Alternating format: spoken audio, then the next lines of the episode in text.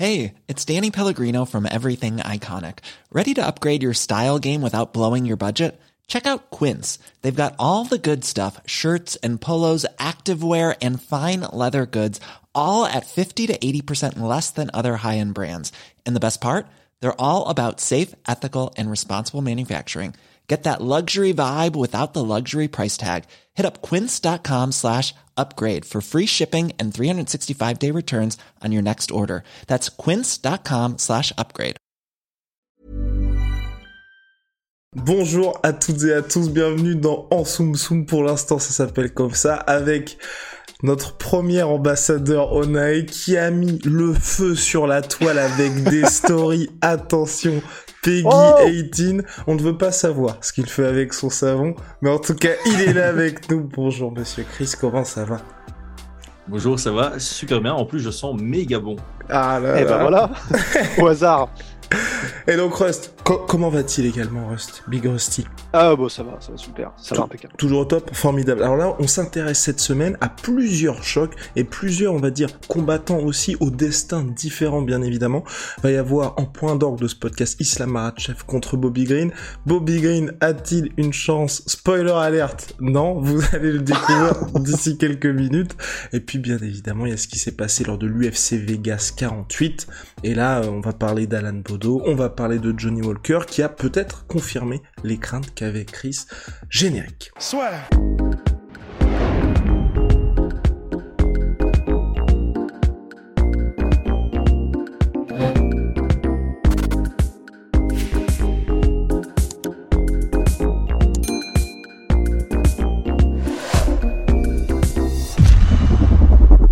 Chris, expert, attention, Johnny Walker. Qu'est-ce qu'on peut en penser? Et surtout, avec Ross, on en a parlé un petit peu euh, dans un, dans podcast précédent, mais on commence tout simplement à... Enfin, en tout cas, euh, nous deux, voilà, parce que peut-être que tu veux dire non, il n'y a pas du tout de problème, à s'inquiéter un peu pour lui en tant que personne, parce que là. Ça, ça se passe pas du tout comme prévu sa carrière, et puis en plus, il y a des défaites qui commencent à être un peu inquiétantes. Non, moi je trouve qu'il a vraiment le potentiel d'un champion. Euh, j'ai vu des trucs. Non, j'ai Oh merde Euh, non, cl- clairement, hier, il a un peu confirmé euh, les craintes que moi j'avais, c'est-à-dire qu'il a un profil, comme on avait dit, très explosif, euh, très agressif, qui contre lequel on a du mal à se préparer, parce que va-t-en trouver un training partner qui, qui, roule comme lui et qui tourne comme lui et qui a ce style aussi folklorique. Et au final, je pense qu'il est, après, comme on avait dit, hein, après ses défaites, il est allé chez John Cavana en pensant que, en étant plus cadré, il allait pouvoir mieux exploiter euh, ses, compétences athlétiques innées. Et au final, je pense que il- on a voulu trop le cadrer dans un dans un séquençage classique, tu vas jabber, tu vas envoyer des directs. Hier, c'était beaucoup des low kicks. C'était pas mal parce qu'on on voyait, comme euh, Michel Pereira, j'avais fait la comparaison la dernière fois, son athlétisme lui permet de- des techniques simples, mais euh, qui, vont toucher sans problème. Quand on voit Michel Pereira, il va toucher des jabs, tu fais c'est incroyable à quel point euh, son adversaire est incapable de, réagir par rapport à, à sa vitesse. Mais là, hier, encore une fois, voilà, Johnny Walker, j'ai l'impression que d'un côté, il craignait de rester trop longtemps debout contre euh, Hill, puisque pour moi, il cherchait le clinch, il cherchait les takedowns, ce qui est pas naturel pour lui. Et euh, il s'est fait surprendre debout. Après, on a failli avoir un double knockout. Je sais pas, quand on regarde au ralenti, il envoie son jab et son direct vient vraiment toucher la pointe de la mâchoire. Mais euh, c'est lui qui a Ouais, fait le est- ressort et qui est parti. Il était un petit peu trop près, j'ai l'impression. Euh, la distance que lui avait, il n'était pas au bout complètement de son coup, tandis que Hill, lui, il était vraiment à, à la distance idéale pour que l'impact soit maximum, j'ai l'impression. C'est ça. Euh, il y a juste Shane Carwin qui sait mettre des KO en étant Ouais. proche. Euh, celui contre Gonzaga, c'est typiquement euh, le, type de KO qu'il a, qu'il Ouais. avait claqué. Mais là, voilà, on a de nouveau eu un, un Johnny Walker qui était encore une fois basé sur des trucs simples. On l'a pas vu faire, vu faire de folie et ch- chercher à surprendre Hill. Et du coup, ben, Jamal était dans son style de combat lui. Il a très bien combattu cependant. hein. Jamal, il a, il a mis la pression. C'est ce qu'il faut faire contre ce genre de, de combattant. Il a forcé un peu euh, Walker à sortir de son jeu et euh, il, a trouvé son ouverture. Ça reste un combattant opportuniste. Donc, moi, je vois plus de potentiel évidemment dans, dans Hill. Je n'irai pas jusqu'à dire qu'il a le niveau du top 3 actuellement, mais on voit une progression euh, qui me fait dire voilà, lui, on va quand même le tenir à l'œil. Par contre, Johnny Walker, soit il revient à son ancien style et high risk, high, high rewards, comme on dit, soit il va se perdre dans un style qui, qui ne lui convient absolument pas. Donc Chris, les anglicismes, c'est terminé maintenant. Donc ah oui, c'est vrai, il faut qu'on te prévienne. Ben ah oui. Ah, on se, on, se, on se fait des chiens, on se fait des chiens. non mais donc, donc, donc, évidemment, mais d'un côté, ça vous permet de progresser tous les jours en anglais. Donc beaucoup mais de oui, c'est mieux que du malango. Grosse prise, gros, grosse prise de risque et donc potentiellement grande récompense bien évidemment. Et puis euh, les anglicismes, on l'explique à chaque fois qu'on en utilise, mais si vous suivez le MMA, si vous suivez les sports de combat, c'est indispensable si vous voulez. Vous les entendez partout. Chaque fois que vous lisez, vous allez avoir des termes anglophones, donc forcément, enfin anglais tout simplement. Donc forcément, vous allez les utiliser ensuite. Chris, il y a aussi la défaite, malheureusement, d'Alan Bodo, qui là est à 0-3 à l'UFC. On en a parlé on ne cache rien. On ne ah, cache rien. Guillaume, oh, reste, oui. Vas-y. Ouais, simplement, en gros, pour être tout à fait exact, même si c'était une défaite contre le Brésilien, elle est notée comme un no contest puisqu'il était, il est, il est tombé pour dopage. C'est vrai, c'est vrai, c'est Oui, oui, oui, oui. Mhm. Ouais, donc ça fait euh, 0, 0, 2, 1. 0, non, 0, 2, entre parenthèses 1, je crois. je crois que les no contests, c'est ça. 1 NC. Exactement. Voilà. NC qui veut dire no contest, donc sans décision en français. Alors donc ouais, donc Alan Bodo donc qui n'a malheureusement pas ouvert son compteur à l'UFC, euh, on en a parlé avec Chris en off lors d'une conversation secrète euh, où en gros on, ne comprenait pas trop ce qui se passait au niveau du, on va dire des fans français à l'encontre d'Alan Bodo, où on a l'impression qu'il y a un petit déferlement de haine autour de lui. Donc Chris, toi, de qu'as-tu pensé du combat? Et puis surtout de la situation aujourd'hui d'Alan Bodo. Est-ce que toi tu te dis bon bah c'est vrai que peut-être au niveau il y avait peut-être plus à faire de son côté. Et pour un combat où il peut y avoir cette pression-là de se dire, euh, bah, il faut vraiment ouvrir les compteurs parce qu'il y a peut-être ce côté maintenant ou jamais parce qu'on sait que l'UFC ils sont un peu intransigeants quand il y a quelqu'un qui démarre de manière un petit peu poussive. Toi, tu t'attendais à autre chose aussi. alors moi j'ai plus commencé par la partie un peu histoire autour de Bodo, de ce que moi je ressens en étant vraiment externe, et puis ce que j'ai pensé du, combat d'hier. Donc, euh, pour commencer, pour moi, il faut remettre l'église au, au, milieu du village. Il a signé à l'UFC sur un short notice, euh, et donc quand Enfin voilà, quand tu es combattant MMA et que tu as des objectifs, l'UFC t'appelle pour un short notice, a priori tu dis oui. Bon, et face à Thomas Spinal. C'est ça que j'allais dire. Quand on t'appelle pour un short notice contre Thomas Spinal, hmm, normalement tu hésites.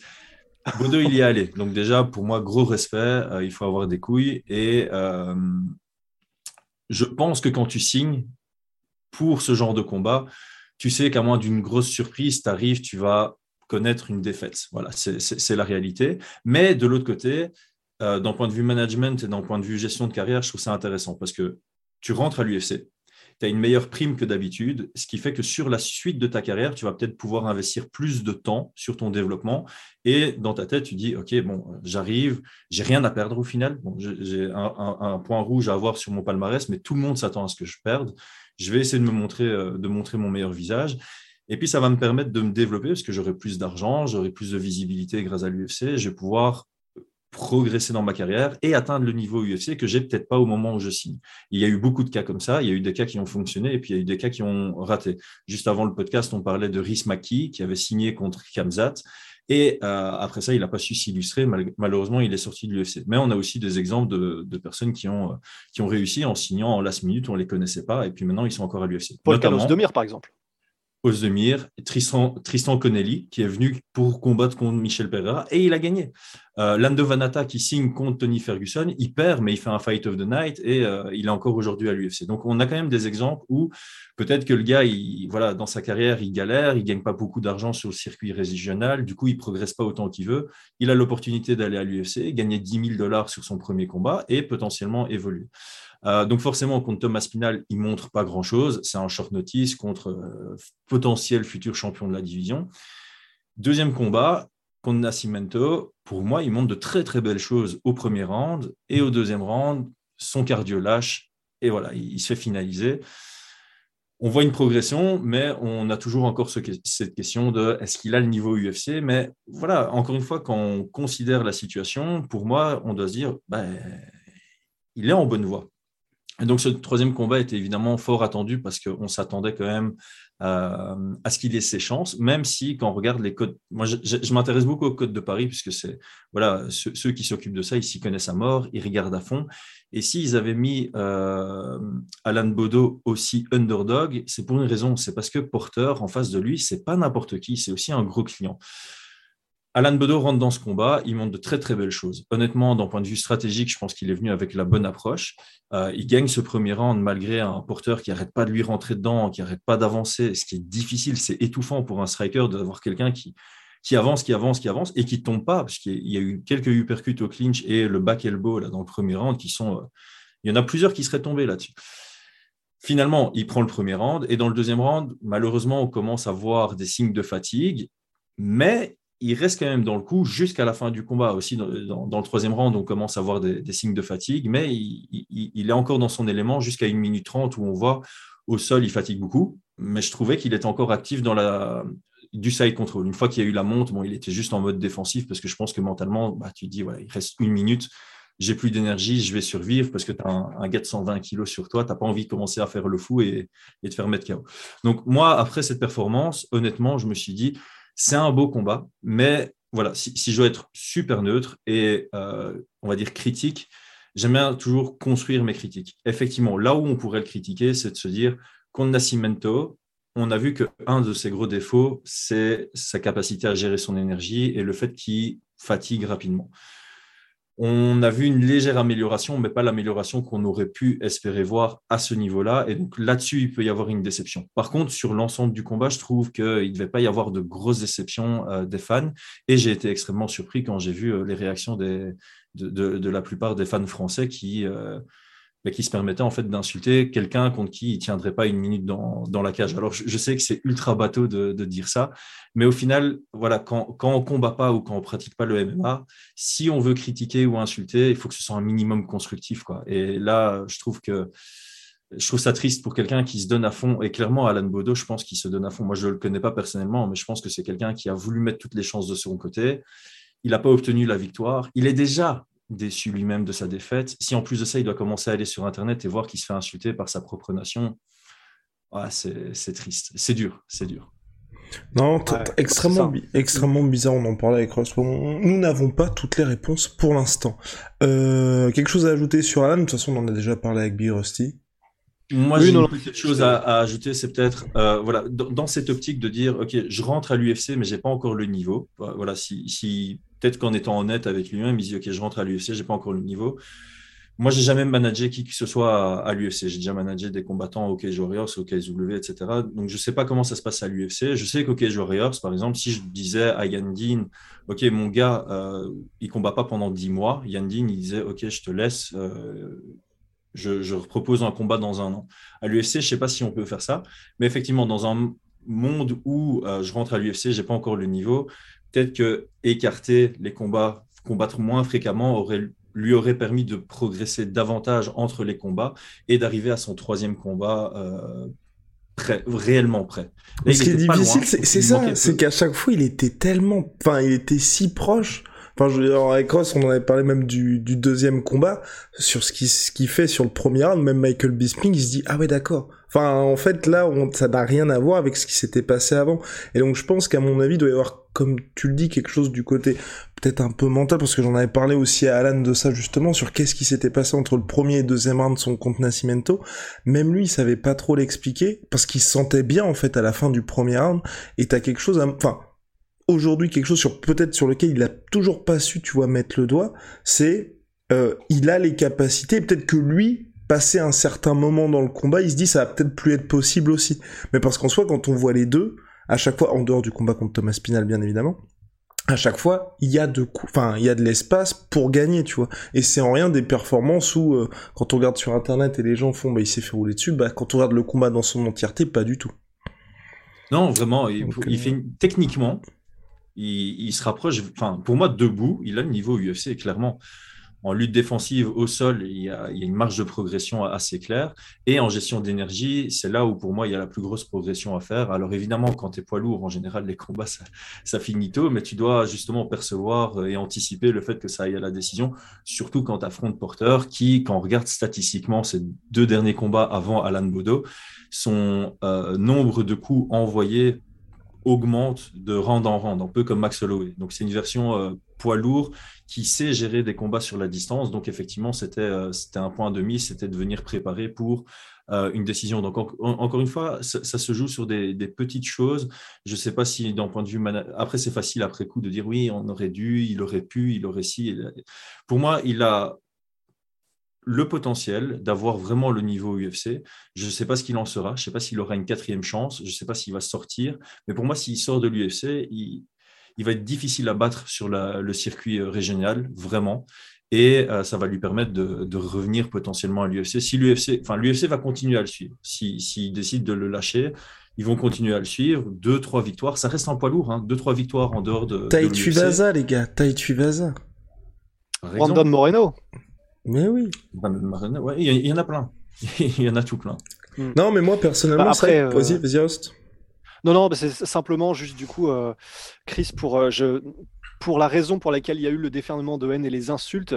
Et c'est, je pense que c'est pour ça majoritairement, c'était aussi pour les moments où Alan a, a chambré un petit peu et a, comment dire, a, a fait des gestes un petit peu victorieux alors que, la, alors que le match n'était pas encore terminé et que, la, la, que c'était très serré au niveau des, de, de, de, la manière dont le combat était scoré. Et en fait, c'est ça ce que j'ai vu majoritairement dans les commentaires, ce sur quoi les gens ont appuyé et ce sur quoi ils ont insulté majoritairement.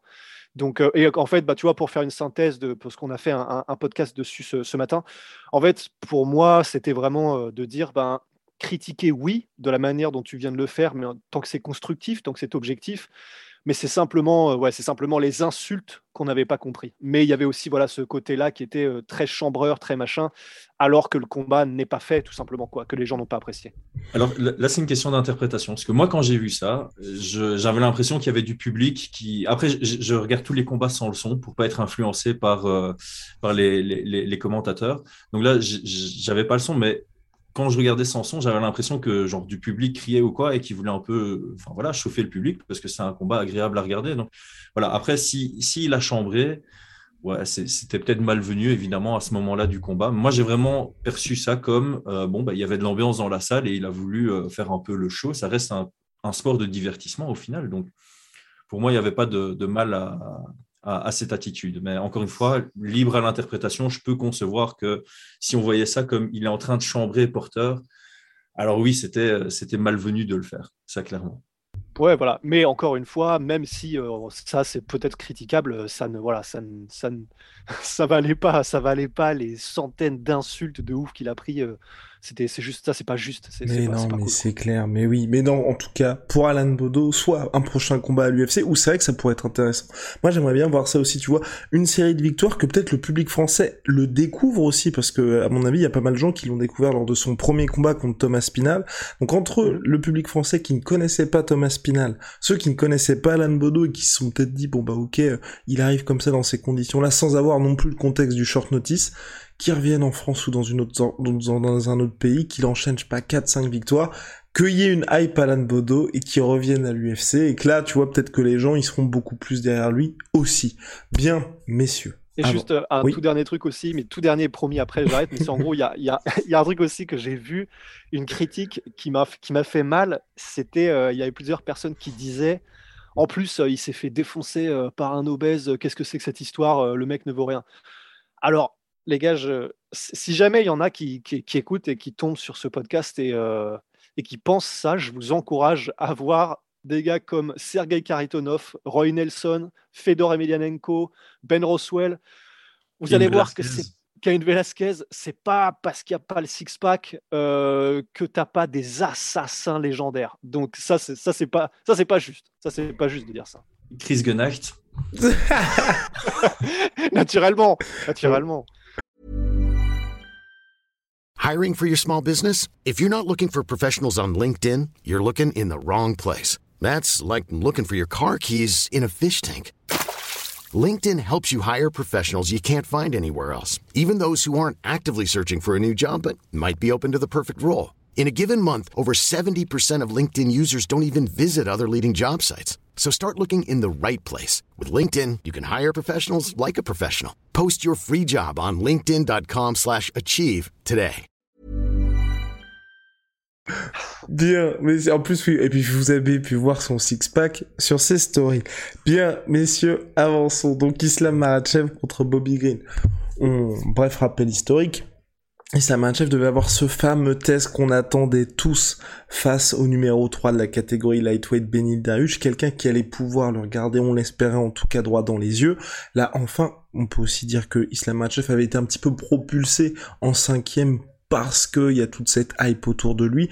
On rappelle qu'il avait battu le 14e mondial et en s'imposant face à lui, il a fait un bon à la cinquième place. Donc là, on était, ça y est, enfin ce vrai test pour savoir clairement où il en est et s'il appartient à cette catégorie de futur finalement euh, à les contenders ou en tout cas champion potentiel parce que c'est pas avec une victoire contre Thiago Moises qu'on peut vraiment se prononcer. Malheureusement, Benny s'est blessé à la cheville, donc c'est Bobby Green dont on parlait la semaine dernière, grand euh, grand acteur de l'UFC 271 qui a dit bah je suis chaud et donc deux semaines après ce combat, il affronte Islam Makhachev en main event. Ça, on va avoir une véritable opposition de style, mais ça paraît très léger du côté de l'américain, malheureusement, Chris. Oui, effectivement, euh, j'ai du mal à voir un chemin vers la victoire pour euh, Bobby Green. Je suis assez d'accord avec les codes de Paris. Euh, je pense que c'était moins 1000 et plus 600. Donc, on est vraiment sur des, on est sur des codes de Paris comme Valentina Shevchenko contre Jessica Ai. C'est mm. disparate comme on n'a jamais vu. Mais c'est aussi à peu près la même euh, cote de Paris que Juliana Pena contre Amanda Nunes. Ce qu'il ne faut pas oublier, c'est que ça reste du MMA et qu'en MMA, tout est possible. Alors moi, sur ce genre de combat, ce que j'aime beaucoup, entre guillemets, c'est qu'il y en a un qui a littéralement rien à perdre. Bobby Green, il prend le combat en dernière minute. Personne ne s'attend à ce qu'il gagne. Et donc, Dan Hooker n'avait pas non plus beaucoup de choses à gagner. Pardon? Euh, Dan Hooker n'avait pas non plus grand chose à gagner. Effectivement, effectivement. Mais Dan Hooker, il est venu avec une stratégie un peu prudente. Et c'est exactement ce qu'il ne faut pas faire. Alors, je vais essayer de vulgariser ça. Si Islam Makhachev vient dans le combat et qui boxe Bobby Green, qui reste au boxing range et qu'il essaie de boxer Bobby Green, qu'est-ce qu'on va dire? C'est stupide. Donc, on va faire la marche arrière. Si tu rentres dans un combat contre euh, Makhachev et que tu restes au kicking range, que tu acceptes un combat à volume de jeu très très faible, que tu restes dos à la cage et euh, que tu désengages pas en lutte, c'est stupide. Donc, Bobby Green, il doit absolument venir avec une stratégie complètement différente euh, pour Makhachev. Et étant donné qu'il est, il part ultra underdog, pour moi, il doit prendre des risques. Il vaut mieux perdre en cherchant une victoire que perdre en cherchant à ne pas perdre de manière trop euh, significative, on va dire. Donc, il y, a plusieurs choses euh, que pour moi, il, doit chercher à faire. De, de un, c'est chercher à mettre la pression. Je sais que c'est pas facile, mais euh, Makhachev, il est, il est, beaucoup plus à l'aise quand il est au centre de la cage que quand il est lui-même dos à la cage. Donc, pour moi, ça, c'est le, premier point. Le deuxième point, c'est évidemment éviter de se faire lutter. Alors, c'est facile à dire, mais pour, pour moi, la logique Masvidal, elle est très bonne pour ça. Qu'est-ce que Masvidal a fait quand il a affronté Ben Askren? Il est parti sur un, genou sauté. Alors, il l'avait dit après le combat, je m'attendais pas à ce que le genou sauté fonctionne.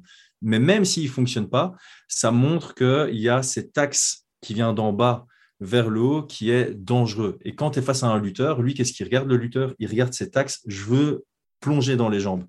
Donc, si tu arrives dans un combat, que tu envoies beaucoup de front kick, que tu feintes beaucoup de genoux, que tu feintes ou que tu envoies beaucoup d'uppercut ou que tu attaques beaucoup de body shot, il y a vraiment cet axe vers tes jambes qui est une zone de danger. Et donc, ça, ça met ton adversaire un peu en mode OK, il faut vraiment que j'ai le bon timing pour euh, shooter. Donc, pour moi, il y a plusieurs petits points que Bobby Green peut faire pour euh, maximiser ses chances de gagner, mais ça représente chaque fois un risque, évidemment, parce qu'il doit envoyer du volume mettre la pression face à quelqu'un qui met la pression, c'est compliqué. Envoyer du volume, c'est exposer ses hanches. Donc voilà, c'est toujours compliqué. Moi, il y a un dernier petit point aussi, c'est se mettre en gaucher. Les deux combats les plus compliqués pour moi de Makachev euh, à l'UFC, c'est contre Martins, parce qu'il perd, Martins gaucher, et contre Drew Dober. Je ne vais pas dire que c'est un combat compliqué, mais euh, les deux amenées au sol dans le premier et dans le deuxième round, elles sont, désolé d'utiliser ce terme, mais elles sont télégraphées. Dober n'a pas su les défendre, mais on les voit venir de loin et Green a quand même une meilleure défense en lutte que euh, Drew Dober. Donc Green, on l'avait dit la semaine passée, il est aussi à l'aise en southpaw qu'en orthodoxe et donc pour moi, il devrait aborder ce combat en, en southpaw. Ça lui permettrait peut-être d'avoir un Makachev un peu moins à l'aise, encore une fois. Makachev, excellent niveau, mais si tu le rends un peu moins excellent, ben, toi-même, tu seras plus à l'aise dans le combat. Donc ça, c'est un peu les, les 4-5 points que j'ai relevés pour voilà, les grands fans de Bobby Green, pour avoir un mini espoir, et pour les fans de MMA, de regarder le combat en se disant, OK, tout n'est pas joué non plus. Parce qu'on n'aime pas regarder des combats de MMA où on se dit, on sait ce qui va se passer. Et si je peux juste compléter, ouais, en, gros, euh, ce pourquoi, euh, la vulgarisation en tout cas de, Chris, c'est ce pourquoi, du coup, tu dis, Chris, qu'il faut absolument gagner le combat pour le centre de la cage, et particulièrement contre un gars euh, comme, comme Makachev. C'est alors tu me dis si tu es d'accord, mais c'est en particulier parce que ben, les Dagestanais utilisant beaucoup la lutte contre la cage, bah, c'est beaucoup plus facile de défendre si tu as beaucoup d'espace. Alors déjà, que ce soit pour bouger, parce que tu as beaucoup plus d'endroits qui te sont disponibles quand tu dois échapper à, une, à un takedown ou quoi que ce soit. Et en plus de ça, il y, a toujours eu un peu plusieurs écoles au niveau de la défense des takedowns. Il y en a qui préfèrent défendre avec le dos à la cage, comme chez ITT, parce que du coup, ils cèdent de la cage pour remonter. Mais le problème, c'est qu'il y a eu maintenant toute la team d'Aguestan qui utilise la cage pour te maintenir au sol, et donc c'est compliqué. Mais donc, la, raison pour laquelle Chris disait effectivement garder le combat au centre de la cage le plus possible, c'est pour avoir le plus d'options possible pour défendre de manière optimale contre des lutteurs comme Marachev qui n'espère qu'une chose, c'est te coincer justement contre cette cage-là. C'est vrai que la plupart des takedowns de Makachev réussissent à la cage. Le seul que j'ai en tête qui a réussi à l'ouvrir, c'était contre euh, Drew Dober dans le premier round. Il prend la single et il vient euh, faucher avec, euh, avec sa jambe le pied d'appui de Dober. Par contre, dans le deuxième round, il essaye de le refaire. Dober adapte bien. Ça va à la cage et puis c'est à la cage qui va compléter son, son takedown. Donc, clairement, euh, le jeu de Makachev tourne comme celui de Khabib beaucoup plus sur le travail à la cage. Et si tu es au centre, ben, il y a du trajet jusqu'à arriver à la cage qui te permet de plus facilement sortir en lutte, ou simplement le fait que tu aies de l'espace derrière toi, tu sais désengager. Donc s'il shoot et qu'il télégraphe ses shoots comme contre Drew Dober, et que lui a un bon timing, il recule et tu as un Drew Dober, qui, euh, un, Islam Makhachev qui, plonge dans, le vide. Donc oui, ça, offre plus d'opportunités de, de défense. Passer cette analyse de Chris, on va passer directement au pronostic, messieurs. Alors, et je rappelle aussi, une cote à moins 1000, c'est énorme. Si vous voulez, c'est l'équivalent de 1,10 en France quand par exemple le PSG affronte Brest au Parc des Princes. Ça vous donne une idée un petit peu de, de ce qu'attend Bobby Green.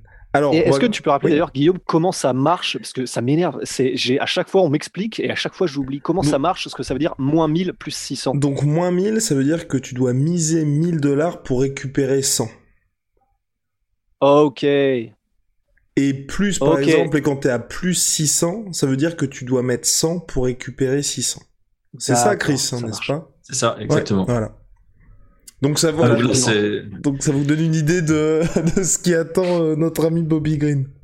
Mais je suis pas, je suis pas allé voir les, les records à l'UFC, mais je pense que les quand c'est le plus disparate, ça, ça va chercher les moins 1100, voire moins 1200. Donc on est vraiment pas très loin de, des combats les plus, euh, les plus disparates euh, sur papier en, termes de code de Paris. Bah, surtout pour un main event, et là clairement, hein, c'est si l'UFC a fait ce combat-là, c'est parce qu'il leur fallait un main event pour cette carte. Sinon, ils l'auraient décalé comme ce qu'ils ont fait pour Dos Anjos contre Fiziev, qui justement devait être le main, devait être le main event de la semaine passée, donc qui est décalé au prochain pay-per-view numéroté. Rust, pronostic. Ah oui, oui, je vais pas pour moi, ce sera, ce sera. Et maintenant, la question, c'est plutôt effectivement comment. Et euh, je, vois bien une soumission. Je vois bien une soumission à quelque chose comme euh, peut-être euh, ouais, deuxième ou troisième round. Quelque chose comme ça. En fait, en réalité, moi, j'en suis plus à simplement espérer que Bobby Green puisse montrer le, meilleur de lui-même sur les courtes séquences où il le pourra. J'espère vraiment juste qu'il pourra défendre quelques takedowns et, euh, et, montrer un petit peu ce qu'il peut faire quand il brille comme il sait aussi bien le faire, de, particulièrement depuis les derniers combats, debout et avec son anglaise et ses déplacements. Et c'est vraiment ce qui fait tellement beau que j'ai envie que ce soit montré au monde maintenant qu'il a enfin cette place dans un main event. Mais euh, oui, je, je voilà, je, le vois pas tenir indéfiniment. Je, j'espère hein, que, que ce sera un peu plus disputé qu'on, ne le prédit.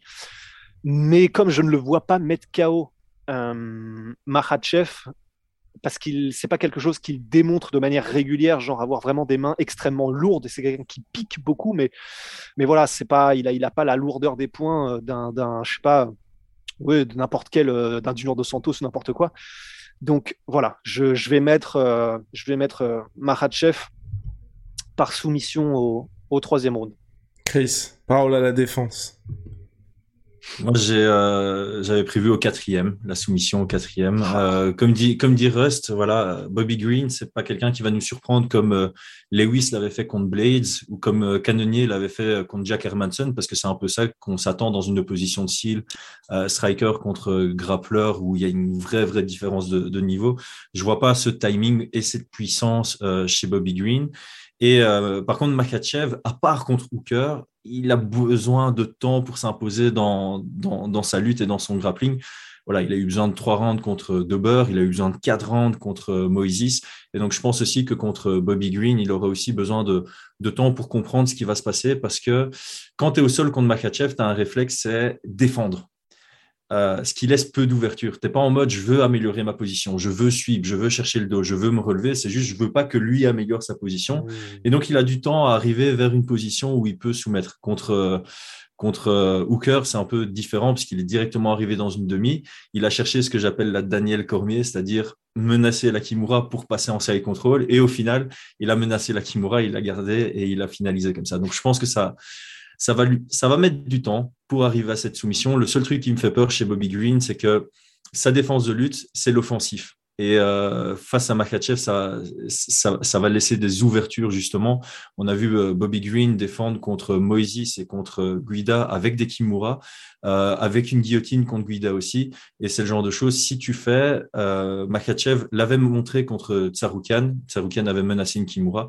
Ça lui a offert un takedown et en plus de ça, ça lui a offert une bonne défense qui l'a amené vers une position intéressante. Donc, si Green commence à jouer trop de risques à ce niveau-là, genre, je vais soumettre Makachev, il peut se faire finaliser dans le premier ou dans le deuxième. Mais je crois qu'il va se la jouer un peu comme tout le monde. Si ça va au sol, moi, je, compose le jeu, je reste euh, le plus défensif possible, j'empêche tout.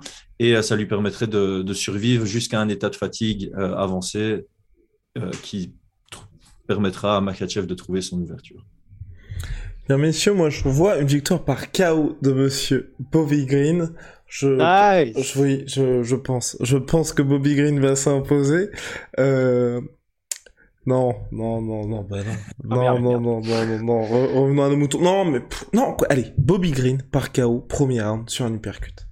Bingo, les gars, parce que wow. en début de round. Ouais, non, c'est c'est ça, ça ça peut mine de rien, euh, comme l'avait dit Ross dans, dans le podcast qu'on avait fait un petit peu news, il y a eu quelques alertes mine de rien debout pour Islam Makhachev. Bobby Green, c'est quelqu'un, je pense qu'il n'aura pas, et c'est là où j'ai j'ai envie de mettre une petite pièce sur lui. Donc bien évidemment, là, je suis pas je suis pas entièrement convaincu, mais il prend le combat et il a rien, il a vraiment, et comme l'a dit Chris aussi, il a vraiment rien à perdre, dans le sens, c'est pas un nom comme Dan Hooker, c'est pas quelqu'un qui va jouer une position au classement. Là, pour lui, le fait d'avoir ce main event, c'est déjà en soi quelque chose auquel, enfin, il aurait jamais pu prétendre à ça il y a même trois semaines, tu vois. Et donc, je pense qu'il va arriver avec une stratégie que personne n'a eu contre Islam Makhachev. Je pense qu'il va proposer des choses qu'Islam Makhachev n'a jamais vues, et je pense qu'il n'y aura pas non plus cette appréhension de sa part face à Islam Makhachev. Et donc, je pense qu'il peut peut pourquoi pas le mettre KO.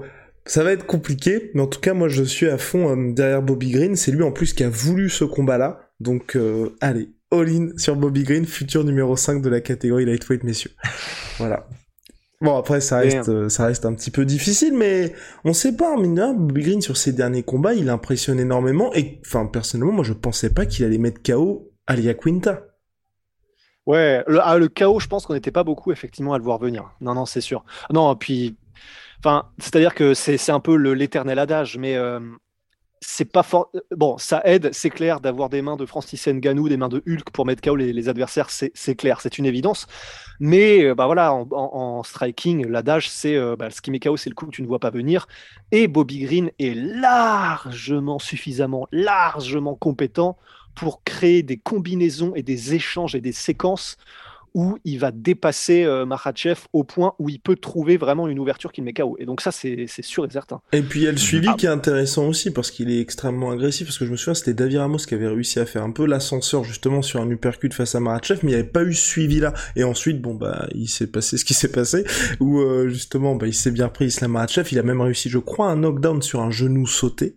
Donc, euh, mais mm -hmm. voilà, il y a Il y a des possibilités. il y, a aussi un, il y a un truc aussi que tu nous disais en, off, et je sais pas si est-ce qu'on le dit maintenant ou est-ce qu'on en fera pas un podcast dédié. Si oui, on peut, on, on, peut le dire maintenant. On peut le dire maintenant. Ouais, parce que du coup, tu, tu voulais vraiment faire une distinction et une différence entre la, maîtrise de Habib et la maîtrise de Islam Makhachev, qui en fait ne sont pas exactement les mêmes, même si on a tendance à tout mixer euh, parce qu'on se dit c'est Habib style. Euh, pour, pour, moi, la, comparaison a vraiment, vraiment pas lieu d'être. Euh, je vais faire très simple. Hein. Si Habib et euh, Islam Makhachev n'étaient pas potes et s'étaient affrontés, mais Habib, il aurait déglingué Wow. J'ai pas peur de le dire. Pour moi, il l'aurait ruiné. on, va faire très simple. on va faire un exercice mental. Imagine Khabib contre Thiago Moises. Est-ce que ça passe le premier round? Non. Imagine Khabib contre Drew Dober. Est-ce que ça passe le premier round? Non, alors on peut faire aussi, euh, imagine Khabib contre Hooker, bon, bah, ça ne passe pas le premier round non plus, mais le, pour moi, le, style de, de Khabib est beaucoup plus smash c'est le vrai smash, c'est-à-dire que il, vient pour euh, exploser la domination. Il est capable de contrôler un adversaire juste avec ses jambes, libérer ses deux mains pour pouvoir travailler des frappes. Makachev est pour moi plus technique, proprement, il est plus propre techniquement que, que Khabib au sol et debout, clairement debout. Enfin voilà, on ne peut pas comparer leurs deux styles debout, c'est deux mondes à part aussi. Mais au sol, on a un Makachev qui est plutôt submission based, alors qu'on a un Khabib qui est beaucoup plus euh, ground, and pound. Euh, je, peux, je peux faire en, anglais, en anglicisme là-dessus. Donc, euh, un Makachev qui est plus axé sur la soumission, un Khabib qui est plus axé sur les frappes. Et au final, quand Khabib va soumettre, c'est parce que les frappes lui ont permis de trouver une ouverture. Makachev, lui, il va plutôt, voilà, il, va frapper très très rarement parce que je pense qu'il a peur de perdre des positions en cherchant les frappes et il va plutôt rester très très proche, travailler la pression, travailler le passage progressif de transition vers des positions intéressantes et puis chercher la soumission à partir de là. Et pour moi, moi personnellement, si tu me proposes de euh, grappler contre Makachev ou contre Khabib avec des frappes, je vais choisir mille fois de faire contre Makachev. Hein. Le, choix, il est très, très vite fait. Donc, pour moi, la, vraiment, la comparaison entre Khabib et, Makachev, elle a, elle a aucune raison d'être. Euh, pour moi, quand je regarde les combats côte à côte, c'est pas du tout la même approche, c'est pas du tout le même style. Euh, tu, disais, aussi que c'était euh, une partie très importante du contrôle, c'était aussi le fait que les, membres inférieurs de Habib sont beaucoup plus et mieux utilisés que ceux de Islam Makhachev, je crois. Oui, tout à fait. Euh, je pense que, que Khabib, il a vraiment cette logique de venir contrôler assez bas avec son triangle de jambes pour avoir un genre de, de monte, montée très très basse et venir frapper à partir de là. Et même, même quand il est dans la garde de son adversaire, il vient directement chercher un tripod pour ouvrir la garde, pour passer, pour commencer à frapper à partir de là. Les Dagestani handcuffs, c'est beaucoup plus utilisé chez Khabib parce que ça, ça t'ouvre des portes en grande and Makachev, il le fait très très peu. Il vient l'utiliser juste pour remettre les épaules de son adversaire au sol. Une fois que les épaules de son adversaire sont au sol, il vient chercher un underhook plutôt que garder le Dagestani handcuff pour venir frapper. Donc, pour moi, c'est vraiment deux approches complètement différentes. On en a un qui est là pour gagner ses rounds par 18 et venir frapper et frapper et frapper et puis éventuellement soumettre si ça s'ouvre. Et on en a un autre qui vient plutôt pour soumettre et de temps en temps frapper quand il y a un petit détail qui l'empêche d'aller chercher une, une tentative de soumission. Par contre, une fois qu'on est parti sur une soumission de part et d'autre, enfin voilà, ce que Makachev a fait contre Hooker, ce genre de, de Kimura, ça demande une force incroyable qu'on voit pas physiquement chez, euh, chez Makachev, mais je pense qu'il a une force pure qui est assez incomparable et même son, euh, je sais pas si on va appeler ça un Von Flou ou un arm triangle, ce qu'il a fait contre Drew Dober, mais entre guillemets, il a, il a le arm triangle, mais en demi-garde du mauvais côté. Donc moi j'appelle ça un genre de, von flou parce que c'est plus la, pression de, la von flou que tu viens mettre. Mais je pense qu'officiellement ce sera, ce sera annoncé comme arm triangle. Mais peu importe, c'est très rare de voir ça à l'UFC. La seule fois où j'ai vu ça, c'est euh, Barbarena contre euh, Sage Northcutt. C'est la seule fois où j'avais vu cette soumission. Quand j'avais vu ça, d'ailleurs, j'étais sur place, c'était à New York, j'avais vu ça, je me dis, mais c'est pas possible de taper là-dessus. Il est du mauvais côté pour le arm triangle. Mm. Et puis je suis rentré en Belgique et euh, j'ai tourné avec une violette qui m'a fait le même coup et j'étais là, je fais ok, euh, on peut taper là-dessus. ça a remis mon ego à ma place. Moralité. Mission, on a fait le tour sur ce futur main event donc qui aura lieu le week-end prochain. Euh, voilà, on se retrouve dès la semaine prochaine pour un sacré morceau puisqu'on va s'intéresser à Jorge Masvidal contre Colby Covington. Là aussi, je n'ai pas vu les, les cotes là chez les bookmakers, mais à mon avis, on est aussi sur quelque chose d'assez déséquilibré, non, Chris? J'ai pas été regardé, j'avoue. Je pense que ouais, je pense que les codes de Paris sont quand même vachement euh, à l'avantage de Colby Covington. Euh, mais c'est jamais moins 1000. Par contre, ce sera plutôt une histoire de moins 250. Euh, voilà, donc c'est ce qu'on appelle du favori modéré. Donc on n'est pas sur du.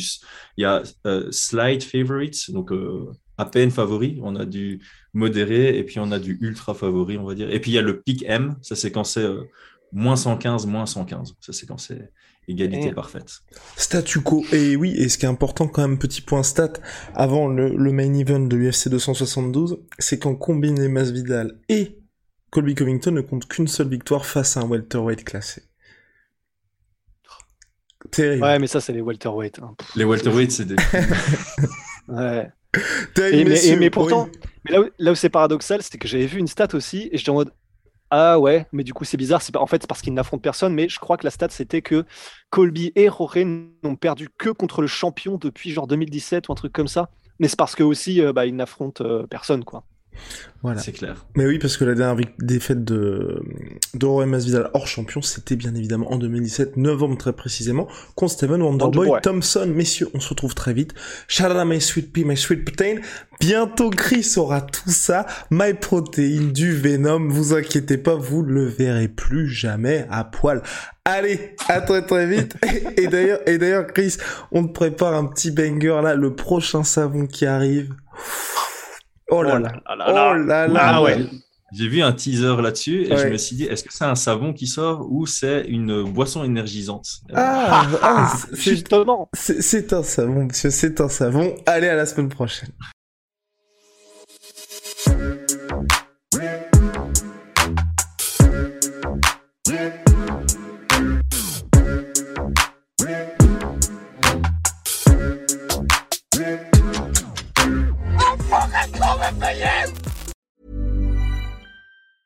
Planning for your next trip? Elevate your travel style with Quince. Quince has all the jet setting essentials you'll want for your next getaway, like European linen, premium luggage options, buttery soft Italian leather bags, and so much more. And it's all priced at 50 to 80% less than similar brands. Plus, Quince only works with factories that use safe and ethical manufacturing practices. Pack your bags with high-quality essentials you'll be wearing for vacations to come with Quince. Go to quince.com slash trip for free shipping and 365-day returns.